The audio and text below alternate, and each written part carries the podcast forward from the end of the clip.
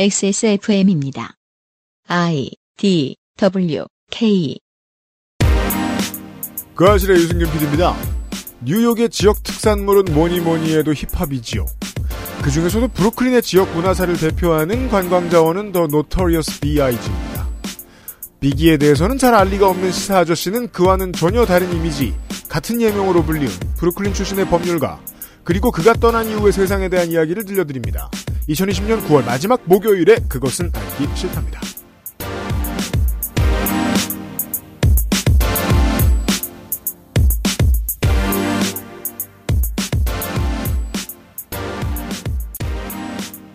한 주 잘 지내셨습니까? 지구상의 청취자 여러분.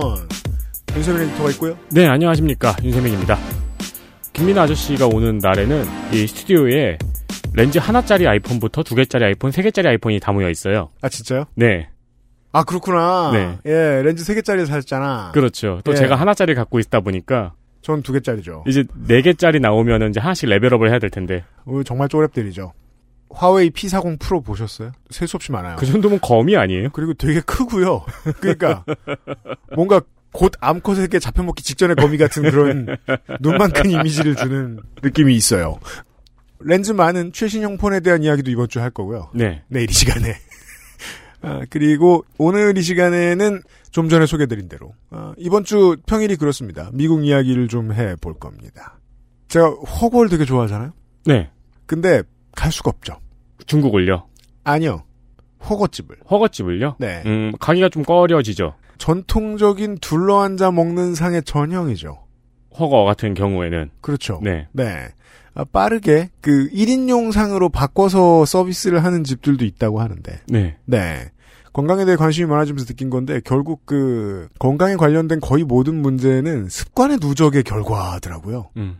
개인용 식기를 최대한 많이 쓰는 어, 가을이 되시길 바랍니다. 제가 가장 신박했던 건 그 허거용 냄비를 요즘은 집에서도 많이 사시더라고요. 아 그렇죠. 네, 그래서 그걸 가운데 가장- 타이치가 있는. 네, 효율적으로 사용하는 광경을 본 거는 네. 두 종류의 라면을 한꺼번에 끓일 수 있는 거예요. 그럼요. 한쪽에는 대패 삼겹살 넣고 다른 한쪽에는 새우를 넣죠. 그렇죠. 아, 네. 기가 막혀 보이더라고요. 네. 댁에서 하시는 게 제일 좋고요. 네. 밖에서 뭘 드실 때는 가급적 식기를 나누어. 아, 그러니까 식기를 쉐어하라는 게 아니라 식기를 서로 다른 것을 쓰는 습관을 들이시길 부탁드립니다. 네. 그것은 알기 싫다는 관절 건강에 도움을 줄 수도 있는 무르핀, 이탈리아에서 온 케이크 라파스티체리아, 강력한 체내 흡수율, 평산네이처 야왕데이 야왕나이트, 안심하고 쓸 수 있는 요즘 치약에서 도와주고 있습니다. 국민 여러분, 저는 참담한 심정으로 이 자리에 섰습니다. 유당 정치인으로서 지난 정권의 과오를 반성하고 다시금 국민 여러분께서 저희를 지켜봐 주실 때까지 무릎 꿇고 또 무릎 꿇고 안 괜찮으시죠? 관절 건강에 도움을 줄 수도 있는 무르핀이라면 대국민 사과도 좀 더 잘할 수 있게 도움을 드릴 수 있어요. 관절 건강엔 무르핀이니까요. 요즘 치약 뭐 쓰세요? 요즘 치약이요. 요즘 치약. 까다로운 사람들의 치약. 안심 치약, 요즘 치약. 어느덧 추석이 한 주 앞으로 다가왔습니다. 네. 그러네요. 그러니까 그러네요. 저도 이거 읽기 전까지는 그냥 추석이 한 2, 3주 남았나 싶었는데 마음이 급해요, 지금. 추석 전에 할 게 많아서. 네, 액세스몰에서 추석 선물을 마련하실 분들도 추석 전 배송을 받기 위해서 아주 조금의 시간밖에 남지 않았다는 걸 알아주시기 바랍니다. 듣는 순간 주문하시거나 아니면은 그냥 추석 지나서 받게 되시죠. 그 연애할 때 이런 순간 있죠. 왜요? 기념일 3일 전. 아, 어? 네. 지금 배송해도 지금 알았다. 예. 시간 내에 올까? 아니면 그냥 조금 비싸더라도 오프라인에 가서 사야 될까? 그럴 때는 모든 옵션을 생각하죠. 아 귀찮은데 채일까? 네. 하지만 뭐 어르신들이나 감사를 표시해야 될 분들한테는 채이기도 어렵기 때문에 아니면 네, 지금부터 십사수를 해볼까? 준비하십시오. 대부분의 업체들이 25일에 출고를 끝으로 추석 전에 배송이 마감됩니다. 마감된 곳도 있습니다. 그렇습니다. 그러니까 아직 주문을 안 하신 분은 정말로 듣자마자 주문을 하시는 것을 추천드립니다. 네. 게다가 신선식품의 경우는 온유 마카롱, 온두유 같은 제품은 이미 배송 마감을 했습니다. 네. 이제부터는 추석 이후입니다. 내용은 각 판매 페이지의 배송 일정을 참고해서 주문해 주시면 좋습니다. 예. 배송 여부와 무관하게 추석 세일은 한동안 이어집니다. 그럼요. 저희가 정이 많죠. 최장 기록은 다음 추석까지였어요. 그렇죠. 그건 절대 깨지 않을 것입니다. 아직 싸게 구매할 여지는 남아 있다는 얘기입니다. 아하, 다만 액세스몰의 특성상 언제 끝날지는 미지수입니다. 그렇습니다. 그게 2, 3일 안이 될 수도 있고요. 간단하게나마 이번 추석 이벤트 내용에 대해서 다시 한번 종합해서 설명을 드립니다. 네. 먼저 재구매율이 가장 높은 헬릭스미스 10월 4일까지 건강기능식품 40% 할인과 5만원 이상 구매 고객에게 아토라떼 핸드크림을 드리는 행사를 합니다. 하고 있습니다. 야왕은 15% 할인을 하는데 이건 추석 연휴와 함께 종료될 겁니다. 그럼요. 그러니까 왜냐하면 평산대전 사장님은 그 뭔가 스스로에게 다짐을 하듯 유면상 PD에게 계속 얘기하고 있을 겁니다. 이번엔 안 그럴 겁니다. 그렇죠. 네. 핸드폰에 알람을 수백 개를 맞춰놓으셨을 거예요. 네. 평산네이처 사장이 결연하게 이벤트 관리를 하려고 하거든요. 그렇습니다. 맥주 혐오 비오틴, H&B 마사지기, 언제나 오란다, 닥터라이즈는 5% 할인.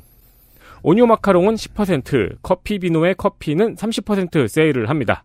요즘 치약에 10 플러스 2 행사도 있고요. 예. 푸르네에게 증정 패키지도 있습니다. 늘 추석에 액세스몰을 이용해서 선물을 마련하시는 분들께 감사를 드리고요. 네. 어차피 구매하실 분들, 예를 들어 맥주 혐오 비오틴이나 헬릭스미스, 야왕 이런 제품은 그렇습니다. 추석 연휴에 세- 세일 기간이 끝나기 전에 구매하시는 걸 다시 한번 당부드립니다. 그러시길 부탁드립니다. 아, 디테일을 보아하니 지금 컴스테이션이 재고 부족으로 일부 품목 품절이 되어 네. 있고요. 감사합니다. 그리고 H&B 미니 마사지기가 품절이 임박해 있습니다. 넉넉하게 준비했다고 생각했는데 많이 사주셔서 감사합니다. 시사 아저씨는 더치커피 좋아하세요? 물론이죠. 하나 가져가세요. 선- 추석 선물로 드릴게요. 아싸! 겁나 고급이에요. 예! 커피 프랜차이즈 가가지고는 그런 맛은 꿈도 못 꿔요. 아, 저런 리액션 선물 받을 때 해야 되는데. 청취자 여러분들도 액세스몰에서 구매하시고 저런 리액션 해주십시오.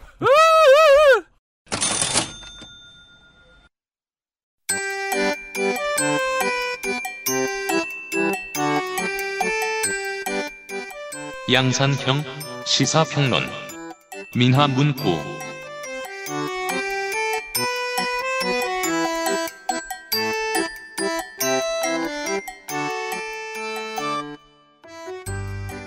자, 추석 전의 마지막 아, 시사 아저씨 코너입니다.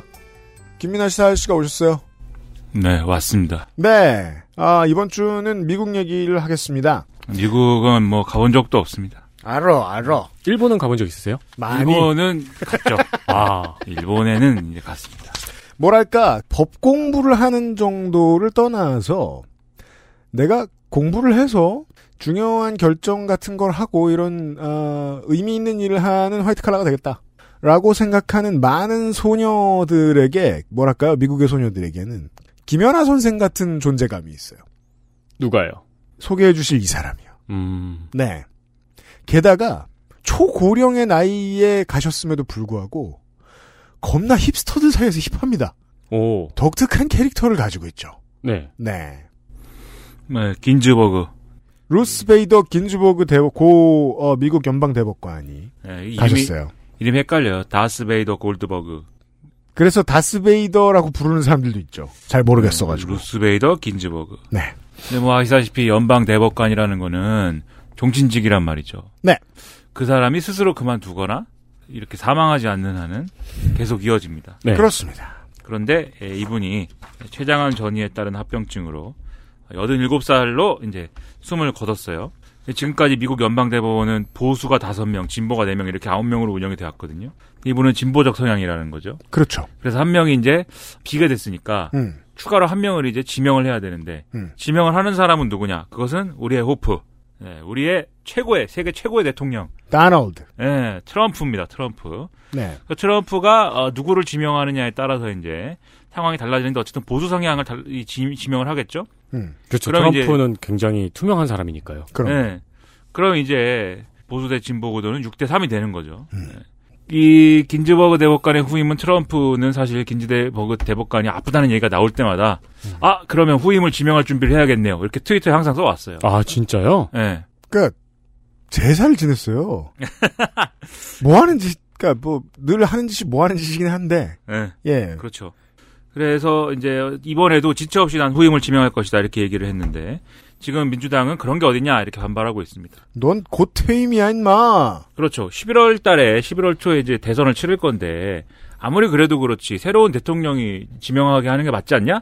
이렇게 주장하고 있어요. 그리고 이 아버지 부시나 도널드 트럼프처럼 도널드 트럼프가 만약에 이번에 이제 단임으로 끝나게 된다고 봤을 때 단임하는 대통령들에게는 그렇게 많은 기회가 오는 경우가 없습니다만 중임을 하게 되면 대법관 지명할 기회가 한두 번 올 가능성이 좀 매번 높습니다. 음.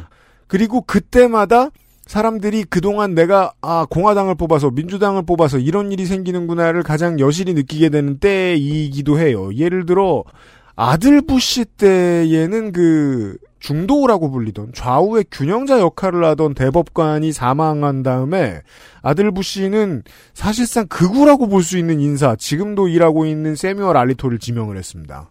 이런 식으로 대통령이 누구냐, 대통령이 어느 정당이냐에 따라서 대법관의 흐름이 바뀝니다. 그렇죠. 에, 뭐 그래서 새로 취임하는 사람이 하게 하자. 그게 공정한 거 아니냐. 선거 눈앞에 두고. 근데 어, 비슷한 사례가 2016년에도 있었어요. 2016년 2월이면은 대선을 한 뭐 한 8, 9개월 앞둔 그런 상황인데 네. 그때 보수 성향의 대법관이었던 앤서니 스켈리아가 사망을 했습니다. 그러자 오바마 대통령이 아, 진보적 성향인 메리 갤런드라는 판사를 대법관 후보자로 지명을 했는데 앤서닌 스켈리아 그 이제 되게 유명한 소송이었던 그 아마존 여성 직원 집단 소송이 있었어요. 전체적으로는 이 유리천장과 관련된 이제 판례를 만들어 보겠다. 네. 였던 거였는데 직원들이 너무 많다. 원고가 너무 많다. 원고의 사정이 너무 다양하므로 한 가지의 공통점으로는 소송하기 어렵다. 이런 판결로 유명했던 사람입니다. 어, 내가 너무 힘들다. 그랬는데 그러면은 대법관을 지명을 하면 그것은 상원이 인준해야 되거든요. 청문회도 거치고 뭐 이러면서. 네. 근데 그때 공화당은 이게 새로 어, 대통령 뽑은 대통령이 지명하는 게 맞다 이러면서 청문회도 못 열게 했습니다. 상원에서. 음. 그랬기 때문에 2016년 대선에서 승리한 트럼프가 보수 성향의 이 판사인 닐 고서치를 또 어, 대법관으로 임명을 하는데 성공을 했죠. 아, 그러니까 그 오바마 때 이렇게 해가지고 네가 임명을 한 건데 네, 똑같은 상황인데 나가는 마당에 네가 한 명도 임명하는 건 아니지 싶은 거네요. 그렇죠. 그리하여 4대 5가 5대 4가 됐거든요. 그래서 이 사례를 들어서 트럼프 행정부와 공화당의 말을 바꾸고 있다라고 얘기하고 있는 게 지금 민주당이고 음. 그다음에 이제 긴즈버그가 뭐 유언장을 남겼다는 얘기가 있어요. 이 유언장에 보면은 이제 어, 차기 대통령이 후임은 지명해 달라 뭐 네. 이런 내용인데 그럼 이제 트럼프 대통령은 할 말이 없지 않습니까? 그렇죠. 근데 걷다 대고서 또 예, 이 유언장은 가짜다. 네. 예, 펠로시가 쓴 이거 것 낸시 같다. 펠로시가 쓴 것 같다. 민주당 하원위원장이 썼다. 민주당 상원위원장이 썼다. 민주당이 썼다 이거. 네, 이렇게 하고 싶은 말 다 하는 사람이 대통령이라는 건 참 그 이런- 예, 그렇죠. 복된 인생이에요. 그러니까요. 마음에 응어리가 없어요. 네. 최고의 대통령. 그러니까 이러다 보니까 대선의 가장 또 중요한 변수처럼 이제 되고 있는 거죠. 네. 그럼 이제 이걸 뭐 떠들기 전에 긴즈버그 누구냐. 사실 뭐 워낙 잘 아시겠지만 누구냐를 모르는 분도 있습니다. 네. 그래서 이분은 마- 앞에 말씀하셨듯이 대법관 치고 인기인이고 네. 아 노터리어스 B.I.G라는 래퍼가 있나 봐요. 네. 그럼요. 그런 래퍼가 있나 봐요. 네. 어디 가면 되게 유명해요. 예, 전 잘 모르, 네. 모르는데. 예, 근데 뭐, 어, 근데 뭐 이렇게, 저도 이제 모르지만, 음. 뭐, 노토리어스 B.I.G.도 있고, 투팍도 있고, 뭐 여러 사람이 있나 봐요, 래퍼들이. 네. 뭐 투팍도 저 출생을 뉴욕으로 봅니다만 음악에 성공한 곳이 서부였기 때문에 그러니까 우리는 이 뉴욕의 토속 특산품에 대해서 얘기를 하고 있잖아요. 네. 만약에 저 퀸즈면 나스를 이야기할 것이고 음. 런디 MC나 네. 예, 스테이튼 아일랜드면 우텐클랜을 이야기했겠지만 브루클린은 제이지 아니면 노토리스 비아이지잖아요. 네. 근데 제이지는 살아 있고 돈도 너무 많아요. 그렇죠. 매력 있는 사람에게 비껴 말하기가 좀 쉽지가 않아요. 노토리스 비아이지가 적당하죠. 더 극적이었죠. 그러니까 브루클린이 새로운 이제 원도심 재생으로 새롭게 개발이 되고 난 다음에도 여전히 관광 상품으로서의 노토리어스 비아이지는 이회수보다 잘 활용하고 있습니다. 음. 여튼간에 근데 세상을 떠난 분 아니에요, 또. 네. 97년에 가셨어요? 총으로. 네. 네. 네. 주로 래퍼들은 총으로, 총으로 가나 봐요. 아니요 병으로도 가시고 뭐 예. 네, 다양한 이유. 예. 총은 그냥 미국에 많으니까. 예, 한국에는 그러한 일이 없어야 되겠습니다. 생각보다 총으로 가신 분이 많이 없어요. 그래요? 네. 어, 그러니까 그러니까, 생각보다들 그리고 전시적으로 보면 장수해요. 아, 그래요? 네. 그러니까 몇 개의 사건들이 인상에 깊게 남기 때문에 이제 보통 그럼요. 그런 생각을 하게 음, 되는 그렇죠. 네. 락커에 비해서는 훨씬 장수하죠. 아 그래요? 락커들은 왜 또 일찍 죽고 그래? 마약하고 그죠. 네. 자살하고 네. 그렇죠. 그럼 놀다가 죽고. 근데 이제 그 제가 이제 무슨 코미디 프로를 보는데 코난 오브라이언이 하는 그 얘기 했나 지난번에도 아니요. 차를 이제 운전을 하는데 아, 예, 네. 뒷자리에 케빈 하트하고 아이스큐브가 앉아 있었죠. 예, 케빈 하트 네. 아이스큐브가 타는데 안전벨트 하라고 그랬더니 네. 아니란 그럼 우리는 어? 어, 무법자기 때문에 안 한다. 근데 옆에 앉았던 아이스큐브가 야 내가 아는 최고의 무법자는 투팍 형님이었는데 투팍 형님도 안전벨트는 했다 이렇게 설득하는 감동의 장면이 있습니다. 그렇죠. 네. 안전벨트 안전벨트 꼭 하시고요. 네. 추석에는 고향에 가지 마십시오. 그럼요. 불효자는 옵니다. 그렇습니다. 네. 사람을 멀리하고 자유행위를 하는 게 낫습니다. 저도 웁니다. 그건 누가 한 말이죠? 투팍이. 투팍이 한 말인가요? 뭐 네. 노토리어스 B.I.G.는 뭔지 모르지만 음. 어, 이 루스 베이더 긴즈버그는 약자를 하면은 약자를 따지면 R R R BG. 뭐야? RBG 아닙니까? 아, 루스, 베이더, 긴즈버그니까. 네. 예, 그래서 이제 노토리어스 RBG라고 그 동네 사람들이 그렇게 부른대요. 음. 그 그렇죠. 그거를. 그런 제목의 책도 나왔죠. 예, 그리고 이 얼굴, 캐릭터 이런 것들이 프린치셋 옷, 뭐 음. 머그컵 이런 것들이 그야말로 불티나게 팔린다 그러고. 생전에요. 예. 지금도요. 가장 유명한 거는 그 워싱턴 DC인가요? 브루클린인가요? 시민들이 던져놓은 꽃 사이에 있는 그 어, 긴즈버그 대법관의 얼굴에 이렇게 눈 이렇게 눈 위에 그 슈프림처럼 빨간색 줄 그어져 있고 어. 이 있습니다. 이렇게 써 있는 오, 그 예. 힙하네요. 슈프림 글씨체예요. 그거는 티셔츠 만들어지면은 사고 싶네요. 그니까요. 슈프림이 건드리지 않을까 걱정이에요. 그리고 영화도 있는데 긴즈버그의 생애를 다룬 그렇죠. 국내에서는 독특한 이유로 유명해졌죠. 뭐 세상을 바꾼 변호인 뭐 이런 제목도 있고 다큐멘터리도 있는데 제목은 나는 반대한다. 네. 나는 반대 반대를 했다. 이 막 있다. 반대한단가. 다른 의견이 있다. I dissent. 예. 네. 디센트. 디센트는 대법원에서 소수 의견 낼 때 디센트라고 써서 소수 의견을 표기를 하나 봐요. 네. 그리고 이 판결에서 소수 의견은 미래에는 다수 의견이 될 수가 있기 때문에 음, 소수 의견이 뭐라고 되어 있는지가 매우 중요합니다. 그렇습니다. 근데 이제 긴즈버그는 소수 의견 중에 중요한 걸 많이 작성을 해서 음. 어, 미래의 어떤 그 참고할 만한 논리를 많이 아. 만들어놨다. 어. 그래서 사회 진보를 이끌어온 인사이다. 이게 이제 그래서 인기 의 비결이고 이게 판사한테 물어봐야 될 것 같은데 그 대법원에서 다시 내려보내면서 다음번에는 이거 이것을 중점으로 판단을 해주기 바란다라고 써주면 이제 하급심에 있는 판사들이 좋아하나 봐요.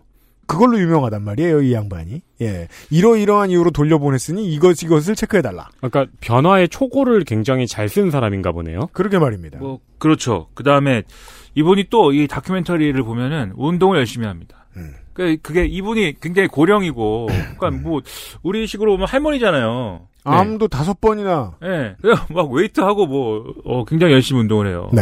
그러니까 그런 모습들이 아 뭔가 그 사람의 어떤 깐깐한 이미지 음. 그런 것들과 이제 좀 어, 접목이 돼서 음. 저 사람이 굉장히 여성으로서 여기까지 오기 굉장히 어려움이 많았는데 네. 그럼에도 불구하고 저렇게 스스로 노력을 하고 자기 관리를 열심히 하고 어, 그런 그런 태도를 유지하면서 네. 그런 깐깐함을 가지고 사회의 어떤 모순이라든지 기득권 우위의 어떤 그런 사회 구조에 대해서 굉장히 강한 어떤 인상을 남긴 그런 활동들을 해왔다. 강한 인상을 남기면서 근손실도 피해왔다. 그렇죠.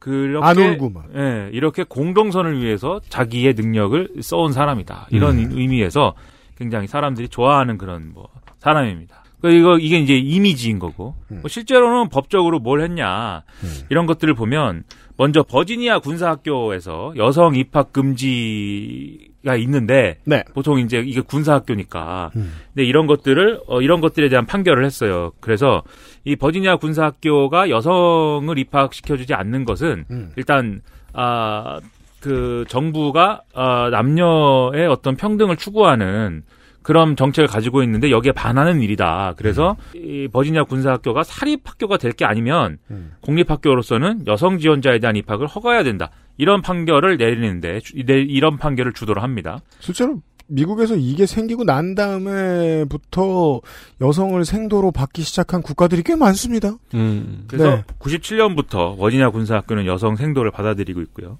네, 옴스테드 판결이라는 게 있는데 이거는 정신장애를 가진 두 여성을 불필요하게 시설에 격리를 한 것은 장애를 이유로, 이유로 한 차별에 해당한다. 이렇게 판결을 한 겁니다. 무슨 얘기냐면 당시에 이 두 여성이 어떤 정신적인 문제가 있었는데 이 주치의가 이 사람은 이 사람들은 격리시키는 게 아니라 지역 사회에서 이 적절한 치료 프로그램을 받으면서 그냥 일상생활을 하는 게 좋다. 이렇게 판단을 했어요. 근데 오하이오주가 이 사람들이 살고 있었던 그렇게 할 경우에는 재정 부담이 너무 심하기 때문에 그냥 이 사람들은 정신병원에 격리하는 게 좋지 않는가 이렇게 판단을 해서 정신병원에 격리해 버렸습니다. 네. 근데 이것에 대해서 어 이런 이제 이런 주정부의 판단은 어, 문제다라고 판결한 것이기 때문에 그러면 이제부터는 오하이오주의 입장에서는 사실 재정 부담이라든지 이런 것들을 이유로 어 지역 사회에서의 어떤 치료 프로그램을 이행하지 않을 수 없게 된 거죠. 네. 근데 사실 재정 부담뿐만이 아니라 그런 게 없었던 거거든요. 사실 뭐 지역 사회에서 뭐 어떤 걸 가지고 이 정신 질환이 있는 사람들을 지역 사회 차원에서 일상생활이 가능하게 하면서 어떻게 치료를 하는 것을 공적으로 책임질 것인지 조커. 조커 그렇죠. 예, 예, 그런 네. 거. 예, 조커가 상담받으러 가잖아요. 그걸 음. 이제 그 네. 복지 재원으로 상담을 받잖아요. 그렇죠. 그러니까 그런 것들을 마- 새롭게 제도를 만들고 보완해야 되는 상황이 된 거예요. 그래서 이 판결을 기점으로 해서 이제 지역 사회에 그런 것들을 가능하게 하는 그런 제도 정비가 이루어졌습니다. 그다음에 지구의 벗이라는 환경 단체가 수은이 포함된 폐기물을 강해 불법 방류한 레이드로 환경 서비스라는 회사에 제기한 소송 판결 이게 또 유명한데 이게 레이드로 판결인데 네.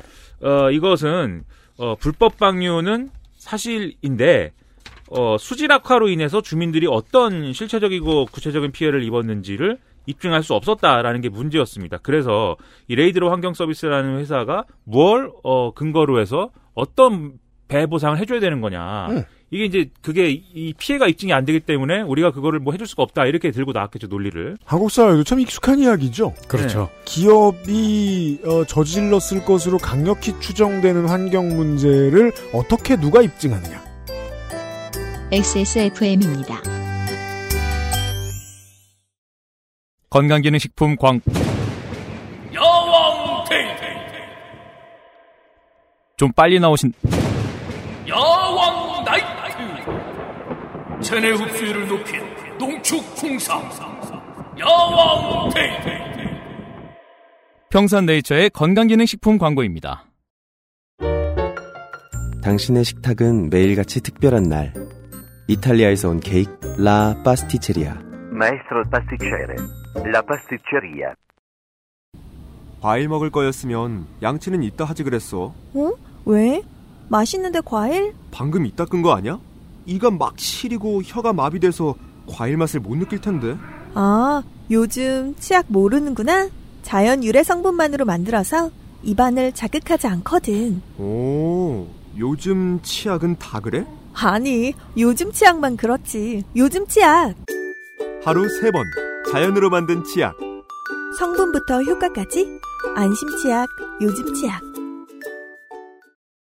그래서 여기에 대해서 이제 긴즈버그가 주도한 이제 이 판결은 강의 유독 물질을 방류한 건 이제 사실 확인이 됐는데 강의 유독 물질을 방류했다는 인식에 의해서 강의 어떤 심리적 가치와 레크리에이션 가치가 하락해서 주민들이 피해를 봤다 이렇게 논리를 적용했습니다. 음. 즉 너네가 이 유독 물질을 방류를 했는데 그 방류를 한 강이 더 이상 제대로 된 강이 아니게 되지 않았느냐. 그래서 주민들이 피해를 본 게 있지 않느냐라고 해서 에, 예, 이 레이드로 환경 서비스를 혼내줬는데요. 음, 이거는 저기네요. 그 우리가 생각하는 것보다 더 앞서간 거네요. 우리는 어쨌든 주민들이 공동으로 질병을 가졌으면 니네 잘못이지라는 걸 왜 법원이 판결을 안 해 하고 화내는데 이 판결은 야 어쨌든 주민이사는 강이 더러워졌으니까 잘못이지라고 판결한 거네요. 그렇죠. 병에 걸렸든 안 걸렸든 어쨌든 방류를 해서 강이 들어오졌잖아. 네. 이렇게. 예. 이런 사례가 긴즈버가 주도한 판결의 논리입니다. 그리고 앞서 말씀드린 이제 소수 의견들의 유명한 것들은 2013년에 예, 투표권법 제4조가 헌법에 위배된다는 결정 어, 여기에 대한 겁니다. 이게 무슨 얘기냐면 또 뭐 투표권법 4조가 뭔지 모르잖아요. 네. 이게 뭐냐면 주 정부가 어, 선거법 개정 시에 연방 정부의 승인을 받아야 된다라는 게 이 투표권법의 이 앞서의 조항이고 그러면 이 조항은 어느 주에 적용이 되는 거냐를 열거해 놓은 조항입니다. 네. 근데 여기에는 1965년에 이 법을 제정할 당시에 인종차별이 심했던 주들 위주로 이제 리스트에 들어 있는 거거든요. 왜냐하면 인종차별 때문에 생긴 법이니까요. 이게. 그렇죠. 그러니까 투표를 할 권리를 이러이러 이러저러 저러저러한 방식으로 차별하지 마라라고 적어놓은 법이란 말이에요. 그래서 어느 동네에서는 하지 마라라고도 적어놓습니다. 그러니까 이 당시에 이 주들이 여러 가지 이유를 동원해서 합법적으로는 그, 어, 흑인 차별을 하지 못하니까, 인종차별을 하지 못하니까, 여러 무슨 뭐 말도 안 되는 재산의 문제라든지, 뭐 여러 가지 뭐, 아니면 이 교육의 문제라든지, 글씨를 읽을 수 있는 사람만 투표해라라든지, 이런 식으로 사실상 인종차별을 가능하게 하는 여러 꼼수를 동원해서 투표권을 박탈하거든요. 차별받는 동안 돈이 없었고 공부를 못했으니까. 예.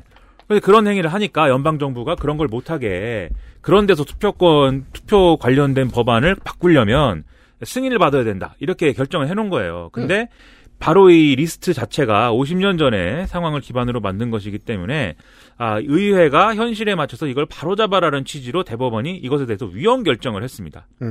그러면 이게 지금 어, 이 취지 자체는 이것을 현실화하라는 것이지만 네. 근데 위헌 결정을 했기 때문에 이 조항 자체는 이제 효력이 없어진 거잖아요. 따라서 계약할 수 있다. 주별 그렇죠. 주정부별로. 그렇죠. 주정부가 그러면 뭐 이렇게 좀 어, 나쁜 뜻을 가지고 또 네. 인종차별을 다시 한번 해보자라는 의미를 가지고 에, 선거권을 박탈할 수 있는 이런 위험도 사실 있는 거죠. 뭐 현실적으로는 그러기가 어렵겠지만 막 뭐 동네 극우 언론들 동원해서 이런 장난질을 칠 수 있을 거라고 상상을 해보자고요.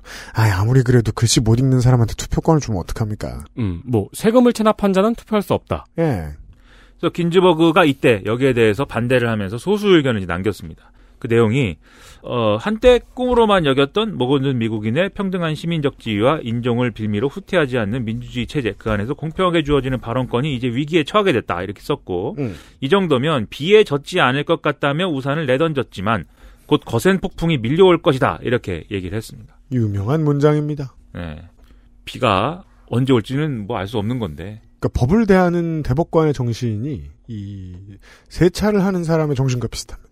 그래서 이런 식으로 소수자에 대한 차별을 인정하지 않는 판결에 대해서 이걸 비판하는 논리를 소수 의견으로 남겨놓은 사례들이 많았습니다. 그래서 그렇습니다. 이제 사람들이 좋아하는 거죠. 제가 찾아본 기사에서는 법복 위에다가 목에 장식하는 네카라로 굉장히 유명했다고 하네요. 네. 네. 뭔가 그 저 저 식당 옛날 저 식탁에 깔던 뭐 그런 느낌의. 네.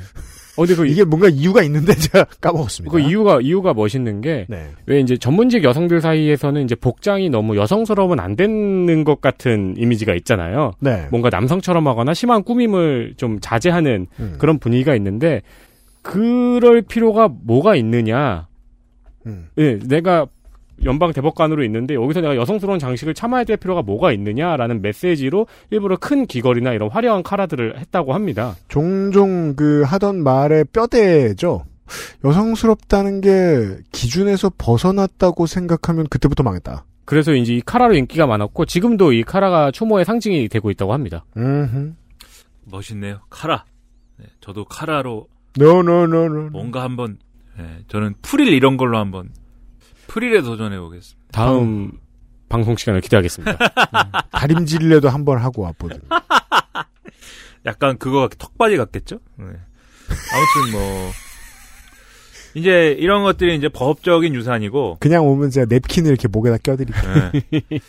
이 살아오면서 여러 가지 또 힘든 일을 많이 겪었어요. 1933년에 예, 뉴욕 브루클린에서 태어났고 이름이 조한 루스 베이더였고 예, 부모가 모두 유대인이었고 그래서 이제 어렸을 때부터 유대교의 교리, 히브리어 이런 것들을 공부를 했는데 공부를 열심히 해서 이제 코넬대를 네. 다녔고 여기서 이제 배우자인 마틴 긴즈버그를 만나서 대학을 졸업하고 결혼을 한 겁니다. 그래서 이름을 이제 네. 루스 베이더 긴즈버그 이렇게 해놓은 음. 게 이 사람하고 결혼해서 이제 아, 이름이 그렇게 된 거고 예. 그 다음에 이 잠시 이제 직장을 다니다가 임신과 출산으로 인해서 이제 직장을 그만두고 네. 1956년에 그래도 나는 계속 공부를 하고 싶다는 생각으로 하버드 로스쿨을 로스쿨에 가죠. 예, 입학을 했습니다. 음. 근데 이때 입학생 중에 여성이 500명 중에 9명밖에 없었다고 하고요. 50년대예요. 그리고 학과장이 이제 식사 자리에 이 신입생들을 초대를 했는데 여학생들에게 에, 물어봤다고 합니다. 어, 니들이 이 남자가 하는 일인데 이거는 남자의 자리를 빼앗으면서까지 여기 온 이유가 뭐냐? 예. 지금 만약에 이렇게 교수가 질문을 하면 어떻게 될까요? 네. 일단 뉴스 한 20분 지점에 나와요. 예, 나오고 네. 예, 뭐 엄청난 SNS에서 엄청난 운동이 벌어지고 그렇죠. 네, 이분은 뭐 온갖 온갖 비난을 당하다가 근데 아무튼 뭐 이런 시대예요. 그리고 또 이 수업에서도 교수들이 여학생에게는 질문을 안 했대요. 그리고 도서관 출입도 못 하겠다 그러고 이건 무슨 근거였을까요? 뭐 그러니까 미국의 차별사를 보면 참 근거가 뭐였는지 모르겠는데 되게 독특해요. 이게 제가 옛날에 봤던 거라서 기억이 잘 안 나는데 뭔가 남성 남학생들이 집중을 못 한다는 이유였던 것 같아요. 여성이 와서 네. 네? 남학생들의 때리고 마음을, 다니나? 남학생들의 마음을 너무나 두근거리게 만들어서 성적 충동을 참을 수 없게 만들어서 말이죠. 네. 뭔가 추수할 때 쓰는 여러 가지 물건들을 들고 와서 막 도리깨 같은 걸 들고 학생들을 와서. 그렇죠. 여러 사람을 공격할 때 좋거든요. 그러니까 남성의 어떤 그 욕망을 일종의 일종의 그 개와 비슷하게 이제 보고 그렇죠. 있죠. 개 개들이 개들도 그러진 않을 것 같은데. 네. 뭐 아무튼 걔들, 뭐 걔들도 그러다 물려요. 그리고 개의 권리를 존중하는 입장에서는 개한테 법 같은 거 가르치면 안 됩니다. 네, 걔는 좀 불쌍하죠. 네. 걔가 자꾸 똥을 아무데나 싼다고 걔를 혼내면 걔는 어떻게 생각합니까? 똥을 들키면 안 되는구나 이렇게 생각을 합니다. 먹습니다. 똥을 먹어버려요. 네. 슬픈 일입니다. 물론 취향으로 먹는 경우도 있지만 아 그래요? 네 없애야 한다는 강박 때문에 먹기도 하죠. 이 취향으로 먹는다니. 근데 그 취향이면 못 말려요 잘 야. 타협을 오랫동안 해야 됩니다. 여튼 이거 뭐, 야 법도가 떨어 땅에 떨어졌구만 이 아니, 개들이 왜요? 이거. 네. 개법. 그건 개의 법도예요. 그건. 네. 먹고 싶으면 먹어라. 그럼요. 아무튼 뭐 그래 그랬습니다. 그러다가 이제 에, 남편을 따라서 어, 남편이 직장에 이제 취업을 하면서 이제 이렇게 편입도 하고 그리고 이런 여러 어려움을 뚫고 당시에 편입한 콜롬비아 로스쿨에서 공동 수석으로 졸업을 하면서 본격적으로 이제 법조인 생활이 시작이 되는데요. 물론 처음부터 이건 순탄치가 않았습니다. 왜냐하면 여성인데다가 유대인이기 때문에 여러 군데서 채용을 안 해준 거예요. 그래서 로- 어느 로펌은 아예 긴즈버그보다 성적이 낮았던 남학생을 그냥 스카웃 해가면서 긴즈버그는 거부하는 이런 대놓고 이렇게 모욕을 줄 정도였고 그러니까 준 모욕은 대놓고인데 어디 써놓거나 말하지 않죠. 그렇죠. 예. 네.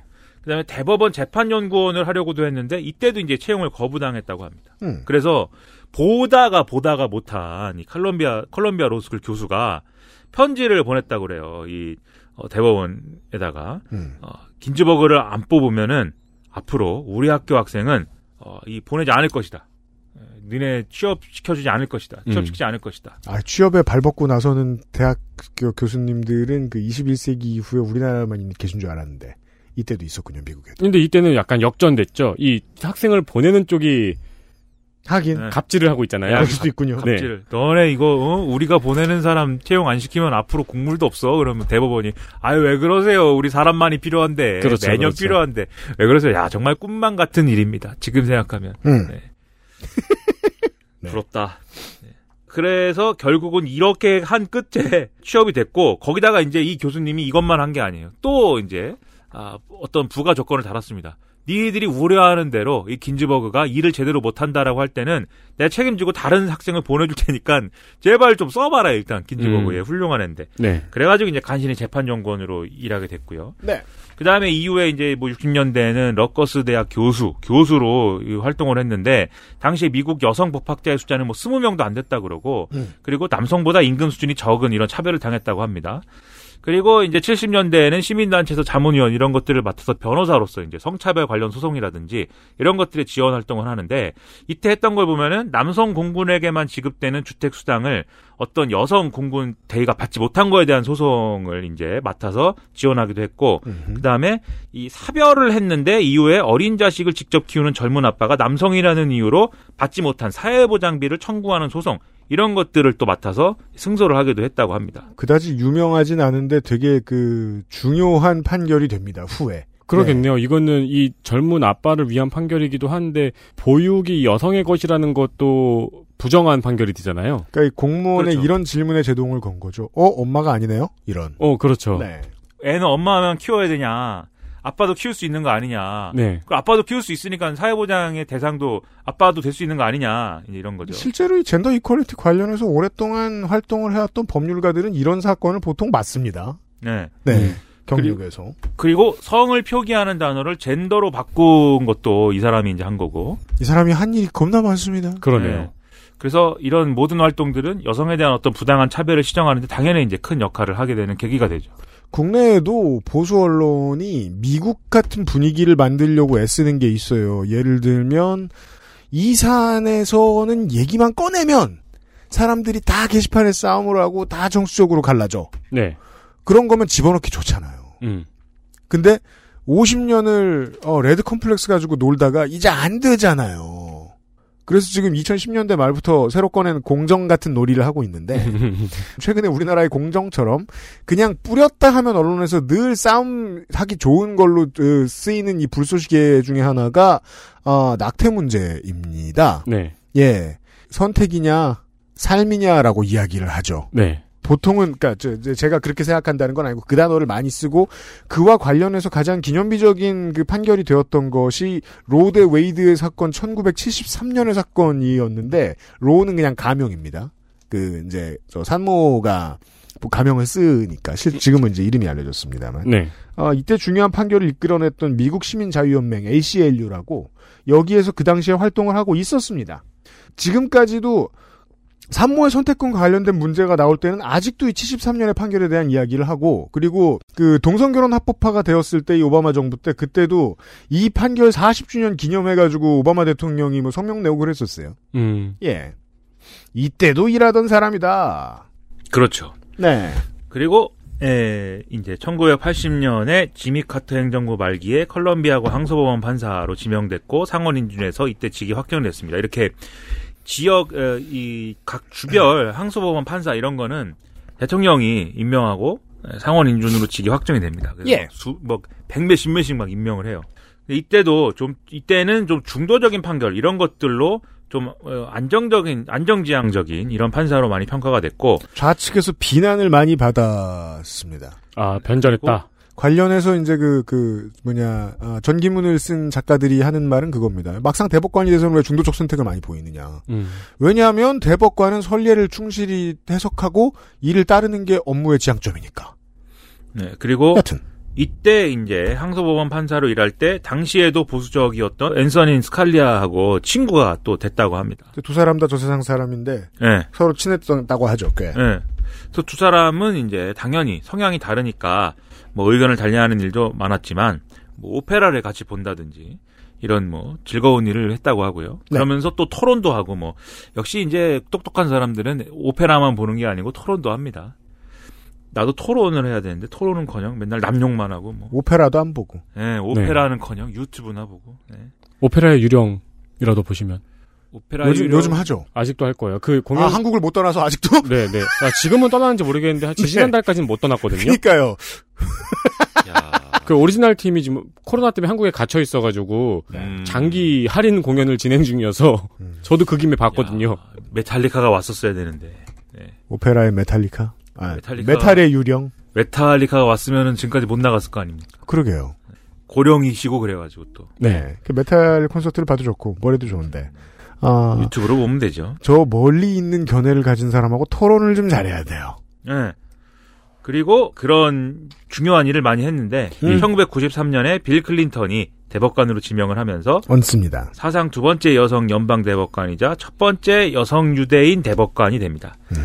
그래서 판결에 있어서도 신중하고 합리적인 태도로 이제 아, 임하는 걸로 잘 알려져 있고 그다음에 그럼에도 불구하고 이제 태도 자체는 계속 이제 진보적인 태도를 견제하려고 했어요. 그래서 음, 이상적인 여성 대법관 수가 몇 명이냐 이런 질문을 언론에서 하면은 아홉 명 아홉 명이다 이렇게 대답을 하기도 하고 이게 아주 멋있는 명언이었죠. 예, 그러니까요. 뭐 아니어야 될 이유가 있냐 이렇게 얘기하고 은근히 되게 신선 같은 말, 말, 그 말하는 솜씨예요 보면. 네. 네. 아홉 명 전원이라고 해서 놀라니까 왜 남성이 전원이었을 때는 아무도 놀라지 않았느냐라는 그렇죠. 식으로 이야기했죠. 그리고 한국에도 왔었습니다. 한국에 왔을 때 예, 성소수자들을 네, 초대해가지고 용산 미군 기지에서 만찬을 즐겼죠. 그렇죠. 이때 그분이 갔죠. 군, 그, 그 뭡니까 인권센터 그거. 임 소장. 예, 임 소장님이 네. 가서 이 만찬을 즐겼고, 그 다음에 계속 이제 대장암, 뭐 췌장암, 폐암 등등으로 고생을 했는데 음. 2018년 11월에 집무실에서 넘어져서 왼쪽 갈비뼈 3 개가 부러졌습니다. 음. 사람들이 막, 어, 뭐, 어, 갈비뼈를 대신 주고 싶다고 SNS에 쓰고 싶, 쓰기도 하고, 이렇게 인기가 많은 대법관 과연 있었을까 싶을 정도로. 아 근데 힙할만 하네요 진짜. 네, 네. 그렇죠. 그리고 또 중요한 일 많이 하던 사람은 늙어서 가기 전에는 결국은 이 내 위치에서 사회에 할 수 있는 일이 무엇인가를 가장 골몰이 생각을 하는 경향들이 좀 있는데 그래서 이제 그 긴즈버그 대법관의 그 말이 가장 중요한 말이었다는 거죠. 아씨 나 저 트럼프가 갈 때까지 살아야 되는데. 그렇죠. 예. 왜 그렇게 생각하셨는지 알 것 같다는 거예요. 네. 뜻을 이루지 못했네요. 그러니까 말이에요. 아무튼 이런 분인데 그러면 이제 어떻게 되는 거냐? 이분 돌아가셨으니까. 네. 그 다음은 어떻게 되는 거냐? 이제 궁금해지겠죠. 이분이 가고 어떤 어떤 사람이 오는 거냐? 네. 트럼프의 카드는 아, 지금 이 긴즈버거를 대신한 후임은 주말 정도에는 지명하겠다고 주장을 하는데 어, 씨, 며칠 안 남았어요? 예. 1순위는 에이미 코니 베럿이라는 예, 항소법원 판사입니다. 음. 그리고 2순위가 바버라 라과라는 판사. 그리고 3순위가 뭐 존 라슨이라고도 하고 뭐 다른 사람 이름도 나오고 하는데 어쨌든 1, 2순위가 제일 중요한 것 같아요. 그래서 이미 이 에이미 코니 베럿, 베럿은 뭐 면접이 끝났고 이 사람이 유력하다 이런 전망이 나오는데 게다가 예. 젊어요. 그렇죠. 다들 젊습니다. 예. 이게 명대로 살아도 40년은 할 사람이에요. 어. 네. 그러니까 에미 코니 베럿에 대해서 가장 큰 걱정은 그가 젊다는 거라는 지적들이 나옵니다. 예, 이 사람은 앞서 말씀드린 이제 앤서니 스켈리아 서기 출신이어서 보수 중에서 가장 선호하는 인물이다. 지난번에 이제 이, 이 대법관 임명할 때도 이런 평가가 있었고, 그 다음에 독실한 가톨릭 신자이고 막내 아들이 이 다운 증후군인 거를 산전에 알았는데도 출산을 했다라는 점에서 이 낙태 반대론자들의 굉장한 또 추앙을 받고 있는 인물이라고 합니다. 그렇게 해석됩니다. 네. 실제로 본인도 그 하나고요. 그렇죠. 그리고 이제 2순위 바버라 라고의 경우에는 쿠바 망명자의 후손이다라고 하는데 지금 대선에서 최대 경합주가 될 걸로 이제 예상이 되는 주가 플로리다 주거든요. 음. 근데 바로 이 플로리다 주의 대법관 출신이고 플로리다는 하여튼 이 쿠바계의 표심 중요합니다. 네. 아, 그리고- 그래서 플로리다의 표를 끌어오기 위해서 바바라 라고아를 데리고 운명할 수도 있다. 그렇죠. 그래서 이제 이 사람이 그래서 이순인 건데 다만 앞서의 베러처럼 어, 아주 보수 성향이 뚜렷한 인물은 아니다라는 거죠. 그래서 사실 두 사람 모두 뭐 어떤 가치관보다는 대선에 미칠 영향을 고려하고 있다 이런 생각인데 그럼요. 예를 들어서 이제 베럿의 경우에 가톨릭 신자이고 어 이 결국은 이제 낙태 반대론자들의 선호가 있다고 하지 않았습니까? 근데 또 가톨릭 신자가 조 바이든이 가톨릭 신자입니다. 음. 네. 그 점을 굉장히 강하게 얘기를 해요. 네. 그래서 과거에 이제 그 딸과 아내가 교통사고를 당했을 때 음. 배우자가 교통사고를 당했을 때 그때 어, 어려웠지만 가톨릭의 힘으로 어쨌든 자기가 다시 일어설 수 있었다 뭐 이런 얘기도 하고 네, 맞습니다. 굉장히 뭐 가톨릭 신자들이 상당히 지지를 하거든요. 원래 그 정치인 미국의 정치인들은 개인의 역경을 이겨나가는 과정에 대해서는 보통 정치 그 뭐냐 종교의 찬양을 하는 방식으로 스토리를 만들어내니까 네. 게다가 또 역경이 컸고 바이든은 그렇죠. 이 조 바이든이 아마 가톨릭 신자 중에서는 트럼프보다 한 10% 이상 높게 나오고 있어요, 지지율이. 네. 그 점이 가장 강점인지도 몰라요. 그런데 만약에 트럼프가 아, 이 배러 카드를 꺼내서 이 낙태, 임신 중지 문제를 쟁점화시키면 바이든이 그러면 어, 어떻게 할 수가 없잖아요. 가톨릭의 표를 보수표로 흡수하겠다는 전략입니다. 네, 그래서 가톨릭 입장에서는 어, 뭐 가톨릭 신자인 어, 이 대선 후보를 지지하는 것도 중요하지만 트럼프 가톨릭인 건 아니니까 네. 중요하지만 또 가톨릭이 이 사실은 보수적일 수밖에 없는 주제인 이 낙태, 임신 중단 이 문제에 대해서 판단해야 된다고 하면 바이든에게 물어봐야 되잖아요. 당신은 지지합니까? 에, 프로라이프를 지지합니까? 물어봐야 되잖아요. 또 바이든이 그럼 민주당 후보인데 그렇습니다. 이렇게 얘기할 수가 없고 음. 그렇다고 가톨릭 신자들한테 당신들이 잘못 살고 있어 뭐 이럴 수도 없고 그런 불분명한 태도를 취하면 가톨릭들은 또 커봐라 어? 안 된다 이렇게 얘기할 거라는 거죠. 음. 그래서 이 문제를 쟁점화시켜서 어, 바이든의 이런 가톨릭 지지층을 붕괴시킬 수 있기 때문에 네. 예, 그래서 이제 또 이 카드를 고려하는 것이고 아, 근데 이것도 그러네요. 제가 얼마 전에 그 최초의 연방대법관인 그 산드라데이 오코너에 대해 공부할 때도 그 사람이 청문회 때에도 이제 낙태를 찬성하느냐는 공격을 계속 받았던 거를 유연하게 넘겨가지고 이제 여성 연방대법관이 되었다는 기록이 있는데 이게 40년이 지나도 똑같네요. 그러니까 오히려 되게 위약스러워서 냉소하게 되는 것이 실제로 이 산모 선택권의 문제에 관심이 있어서 이러는 건지도 모르겠다는 거예요. 미국 정치권이. 음. 그냥 때드니까 꺼내는 거고 실제로는 해결하고 싶지 않은 거 아닌가. 이용만 하는 거죠. 네. 네. 예, 여기에서 전선을 그어놓는 게 너무 좋아서. XSFM입니다.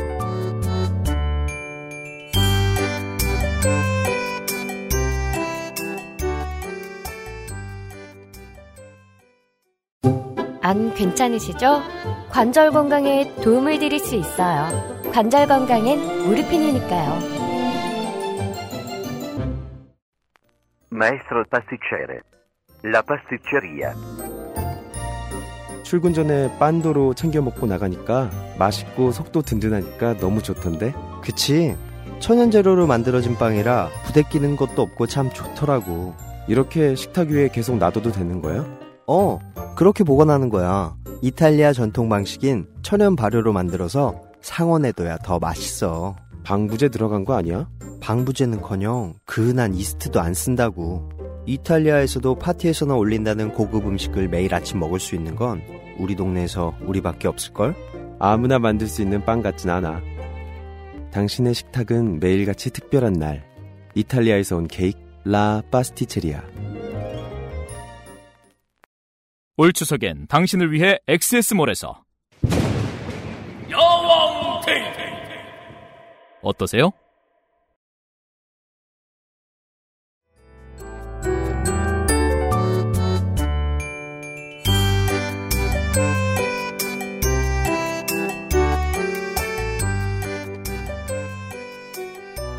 그러니까 이게 사실 예, 앞서 말씀드린 라고아를 선택하는 것도 이제 플로리다와 라틴 개표 뭐 이런 것들의 승부를 유리하게 가져올 수 있다는 점에서 바이든에게 이제 타격이 될 만한 카드인 거고. 그래서 그런 정치적인 고려를 가지고 트럼프가 이 카드를 고려를 하고 있는 겁니다. 그럼 여기에 대항하는 민주당의 수는 뭐냐? 그런 게 있어야겠죠. 일단 어떻게든 상원 인준을 지연시키는 전략을 관철하려고 하고 있습니다. 음. 왜냐하면 11월 3일에는 이 미국 대선뿐만이 아니고 상원 3분의 1 의석에 대한 선거도 치르게 되는데요. 네. 원래 미국은 상원을 3분의 1씩 뽑습니다. 이 그렇죠. 네. 상원의 안정성을 기하기 위해서. 대선 때도 뽑습니다. 예. 그런데 요새 요즘 상황을 보면은 민주당 입장에서는 아 11월에 상원 선거는 이길 것 같다 이런 계산을 하고 있어요. 음. 물론 끝까지 봐야 되겠지만 네. 지금 상원 의석 수는 공화당이 53석 그리고 민주당과 민주당 성향 무소속 버니 샌더스 포함 47석 이렇게 돼 있는 건데 그렇습니다. 아, 이번에 선거를 치르는 대상 중에 공화당 지역구인데 민주당이 뒤집을 가능성이 있는 곳은 13곳이라고 합니다. 근데 민주당 지역구인데 공화당이 역전할 가능성이 있는 데는 두 곳에 불과하다는 거거든요. 즉 상원 선거는 지금 판세가 민주당이 어쨌든 유리하다는 겁니다. 이게 무슨 기분이겠냐고요. 네. 대선을 이기는 것도 중요한데 공화당이 너무 화가 나는 지점은 여기일지도 모릅니다. 아 우리 선거도 죠. 네. 그래서 어, 민주당이 생각할 때 상원에서만 이기면 상원에서 어쨌든 이긴다고 한다면 대선 이 선거를 치르는 과정까지 인준 투표만 막으면 어쨌든 간에 그 다음에는 트럼프가 마음대로 못하게 막을 수 있다. 음, 네, 이런 네. 계산을 갖고 있는 거죠. 설사 트럼프가 재선이 돼도 우리가 상원에서 막을 수 있으니까. 그렇죠. 그 왜냐면은 그래서 희망이 좀 남아 있는 거예요. 시간이 너무 없으니까 트럼프 입장에서. 네. 문제는 그러려면은 이제 지금 일단 어 공화당에서 최소 네 표가 네 명이 이 상원 인준에 동의하지 않는다라는 입장이어야 됩니다. 음, 이탈을 그래야 이탈을 해야 돼요. 그렇죠. 그래야 이 과반 이상의 어떤 인준 표결을 이끌어내지 못해서 공화당 지도부가 이 사람들을 설득하기 위해서 여러 여건을 만들고 하는 과정이 필요 그래야 이제 대- 이 그런 것들이 진행이 되고 박근혜 탄핵표가 나와야 돼요. 예, 그래야 이 상황을 지연시킬 수 있는 거죠, 민주당 입장에서는. 네. 그리고 그렇게 할 수 있다라고 또 생각을 하는 게 방금 말씀하셨듯이 이 대법관 인준 문제는 중도층에 이제 영향을 미칩니다. 중도층에 영향을 미치고 중도층 입장에서는 아 저렇게 편향된 대법관을 또 임명한다고 하고 그거를 정치적으로 이용하려고 하는데 너무 하는 거 아니야? 이런 생각 가질 수가 있어요. 그렇죠. 왜냐면 5대 4를 6대 3으로 만들겠다고 하니까. 예. 당장 민주당 지지 혹은 공- 트럼프 반대를 공공연히 외치는 메이저 언론에서 이제 나오는 이 두 사람 세 사람의 대법관 후보들의 비리를 캘 거예요. 예. 탈탈 털 거예요. 그래서 반대 여론을 형성할 겁니다. 그랬는데도 불구하고 인준을 강행하면 더 나쁜 여론이 형성될 것이라고 지금 분위기를 만들겠죠. 네. 그리하여 공화당의 의원들이 만약에 그 문제를 실제로 덜덜 떤다. 음. 아 이거 정말 인준되면 역풍 부는 거 아니야? 걱정하면 반란표가 나올 수 있다는 계산을 하고 싶어하는 사람들도 있다.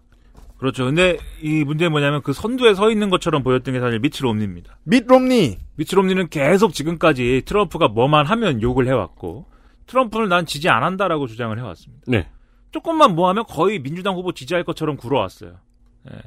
그런데 예, 이번에 미츠 롬니가 나는 상원 인준에 참여할 예정이야 이렇게 얘기를 하면서 예, 쟤를 확 뿌려버립니다. 아, 이 말은 이제 나는 반대표 던질 것 같지? 그렇죠. 하는 협박이네요, 약간. 네. 어, 근데 어쨌든 근데 상원 인준에 참여하겠다고 하는 게, 음. 어, 어쨌든 뭐, 모르겠습니다. 이게 어떻게 될지. 그래서, 어, 민주당은 어, 공화당이 좀 속전속결로 이렇게 나와서 만약에 또 상원에서 인준이 되는 카드도 사실은 생각해 볼 필요가 있는데 그렇죠. 그렇게 될 경우라도 대선에서 어, 민주당이 승리를 하면 대법관을 증언을 해서 이 구도를 뒤집을 수 있다 이렇게 얘기를 하고 있어요. 음. 음. 무슨 얘기냐면 트럼프가 아, 결국은 트럼프와 공화당이 인준을 이거 성공시키더라도 6대 3으로 만들어 버리면 우리는 네. 법을 바꿔서 대법관 전체 수를 늘린 다음에 지명권을 행사하겠다. 예. 그래서 지금 대법관 숫자가 총원 9명이니까 아, 13명으로 이걸 늘릴 것이다. 네. 그래서 우리가 대선에 승리하면 그러면 이제 4명은 늘어난 4명은 다 진보 성향 대법관으로 채울 것이다. 그러면은 이걸 6대 3이 6대 7이 되죠. 그렇죠. 6대 3을 6대 7로 만들면 역시 예, 대법원에서 진보 우위의 대법원이 된다. 이렇게 주장을 하고 있습니다. 근데 이건 저는 그냥 뭐랄까요 그 계산상에 그냥 어, 호사가의 이야기로 끝나지 않을까 싶은 게 이게 이렇게 쉬우면 민주공화국이 이렇게 오랫동안 유지됐을까 하는 생각이 들어요. 그렇죠. 사실 옛날에 이거를 루스벨트가 프랭클린 루스벨트가 하려고 했다가 못한 거거든요. 이게 루즈벨트가 이걸 꺼냈다가 그 역풍을 엄청 맞았잖아요. 그렇죠. 네. 이때가 뭔가 루즈벨트가 뉴딜 관련해서 무슨 정책을 시행하려고 할 때마다 음. 아, 그때마다 이제 반대하는 공화당에서 우리로 따지면 일종의 이제 그 아, 위헌 소송을 제기하고 네. 그것에 대해서 대법원이 어그 위헌이네 이렇게 계속 판단을 해서 못하게 만들었어요 계속 네. 그러다 보니까 열받은 거죠. 음. 그래서 대법관을 바꿔보려고도 하고 근데 종신직이니까 그러니까 안 바뀌지 않습니까? 그렇죠. 예, 그리고 뭐 온갖 수를 동원했지만 안 되니까 야 그럼 대법관 저 숫자를 증언을 할 수 있는 조항을 만들자.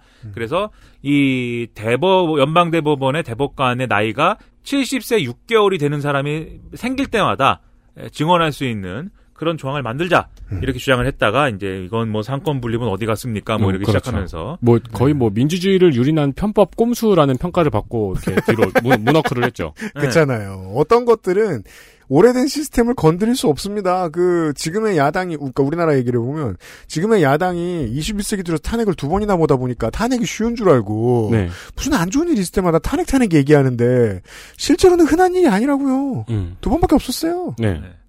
그래서 어 이런 얘기를 하는 게 현실이 되지는 굉장히 어려울 것 같고 안 될 거예요. 그냥 6대 3으로 갈 가능성이 높아요. 그렇죠. 다만 트럼프가 아, 이렇게 하더라도 민주당이 정권을 잡아야 된다라는 당위를 좀 더 강하게 얘기하고 싶은 뭐 그런 얘기겠죠 이게. 그딴 얘기. 어, 밑 롬니와 버락 오바마가 붙었던 지난번 대선도 여전히 그 지금과 플랫폼 구도가 비슷했어요. 사람들은 유튜브를 봤어요. 음. 그죠? 네. 넷플릭스를 봤고 네. 지금하고 크게 다를 바가 없었어요. 그래서 정치 관련된 밈들도 다 유튜브에서 나왔어요. 그 지금하고 똑같아요. 그 어, 밑 롬니를 비웃는 젊은 층들이 상당히 많았는데 마치 트럼프에 대한 것처럼 네. 그 유명한 비디오 중에 하나가 그 이 바이럴 여- 영상 만드는 업체에서 만든 그 밑 롬니 스타일이라는 동영상이었어요. 강남 스타일이에요. 아. 그걸 개사한 거예요. 자기 친인척 비리와 관련된 거, 자기 실험과 관련된 것 이런 걸 가지고 가사를 만든 거예요. 밑 롬니로 추정할 수 있는 인물이 나와가지고 음. 네. 거기 보면 베댓의 내용들이 주로 그렇죠. 이땐 밑 롬니가 진짜 나쁜 사람인 줄 알았다. 행복하고 단순한 시절이었다.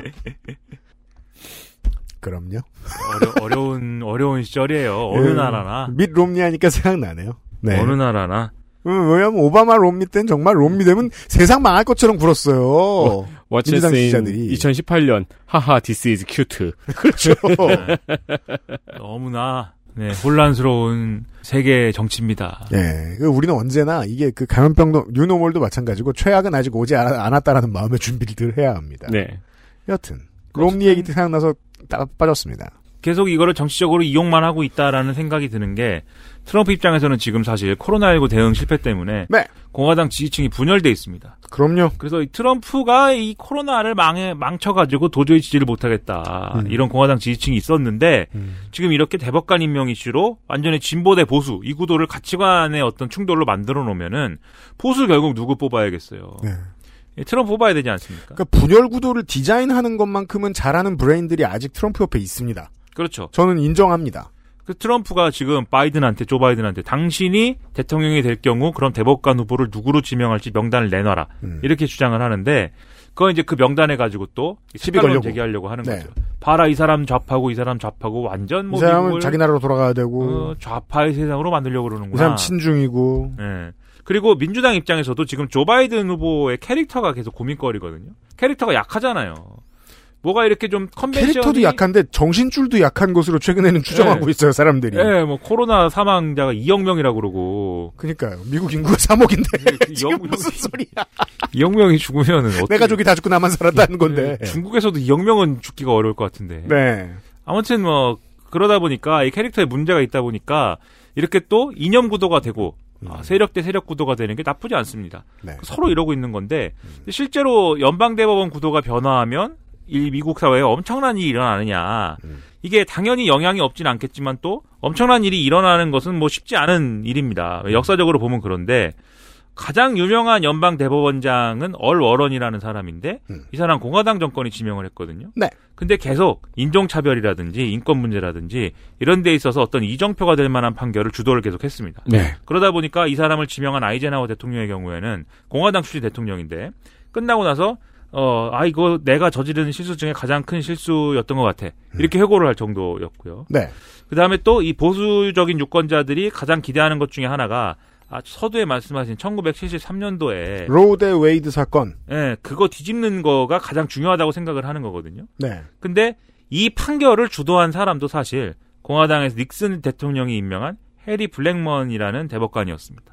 우리가 짧게 한두 줄로만 정치 기사를 읽으면 대통령이 지명권이 있으니까 뭔가 저 대법관은 대통령한테 보은하는 사람일 것 같고 영원히 코드를 맞출 사람일 것 같은데 아니에요 정신이라고요. 음. 들어가면 지맘이에요. 네. 그렇죠. 물론 완전 지맘대로 한다는 건 아니지만 독립성은 100% 보장돼 있다는 뜻입니다. 아무도 못 자른다는 거죠. 네.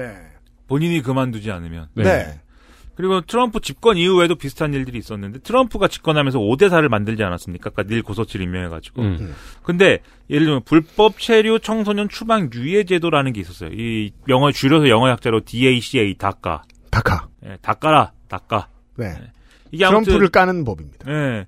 젊은 불, 불법 체류자 중에서도 젊은 사람은 추방을 유예한다 뭐 이런 것인데 이거를 폐지하려고 그랬어요 트럼프가 음. 네. 그래서 이걸 폐지한다고 해서 한번 난리가 났던 거 기억하실 겁니다 그래서 뭐, 뭐어 격리 수용이 될 때 이제 아이들이 어 부모님이랑 분리돼 가지고 그것이 마치 무슨 뭐 뭐큰어 뭐 엄청난 일이다라고 얘기가 나와가지고 뭐 트럼프 대통령 곤란하고 왜냐하면 인권 탄압적 요소는 분명히 생기기 때문입니다. 그렇죠. 그 멜라니아 트럼프가 뭐 수습하려고 뭐 돌아다니고 뭐 이랬던 적, 이랬던 기억 나실 텐데, 그때도 이 판결에 대해서 아들 부시 정권 때 임명된 존 로버츠 대법원장이 이 제도는 유지해라라는 입장을 취하면서 이게 이제 폐지가 안 돼요. 대통령 입장에서는 믿을 존재는 아니라는 거예요 대법관은. 예.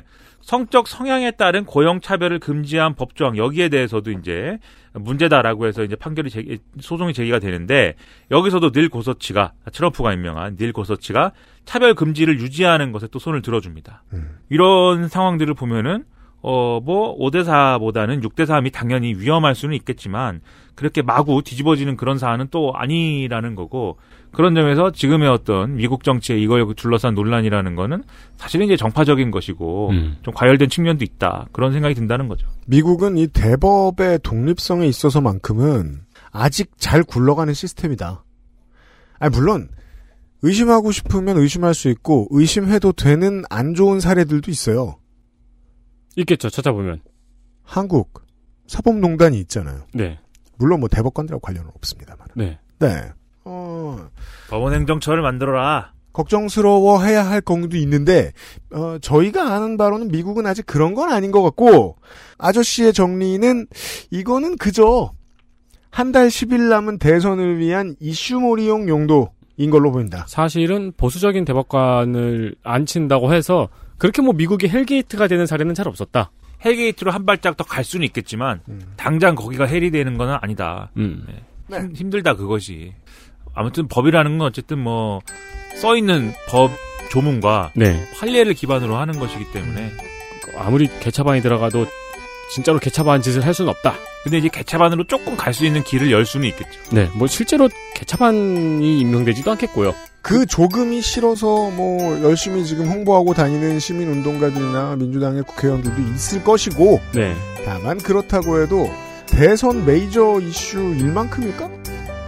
그건 아닌 것 같고요. 그것은 순전히 그러니까 정파적인 이유일 것이다. 음. 라는 거죠. 그렇습니다. 약간 오버레이트돼 있고요. 네. 네. RBG는 훌륭하고요. 네. 안타깝게 돌아가셨고요. 그럼 대선 메이저 이슈는 내일 말씀해 주시나요? 그렇습니다. 내일 이 시간에 봅시다. 시사 아저씨하고 다시 돌아오겠습니다. 유승균 PD하고 윤세민 에디터였습니다. 382의 목요일 순서였어요. 안녕히 계세요. 안녕히 계세요. 뭐야, 그러면 내일 중요한 얘기하고 오늘은 중요한 얘기가 아니었잖아요? 아니, RBG는 중요한 사람. 아, 그렇군요. 네. AOC가 화내요. XSFM입니다.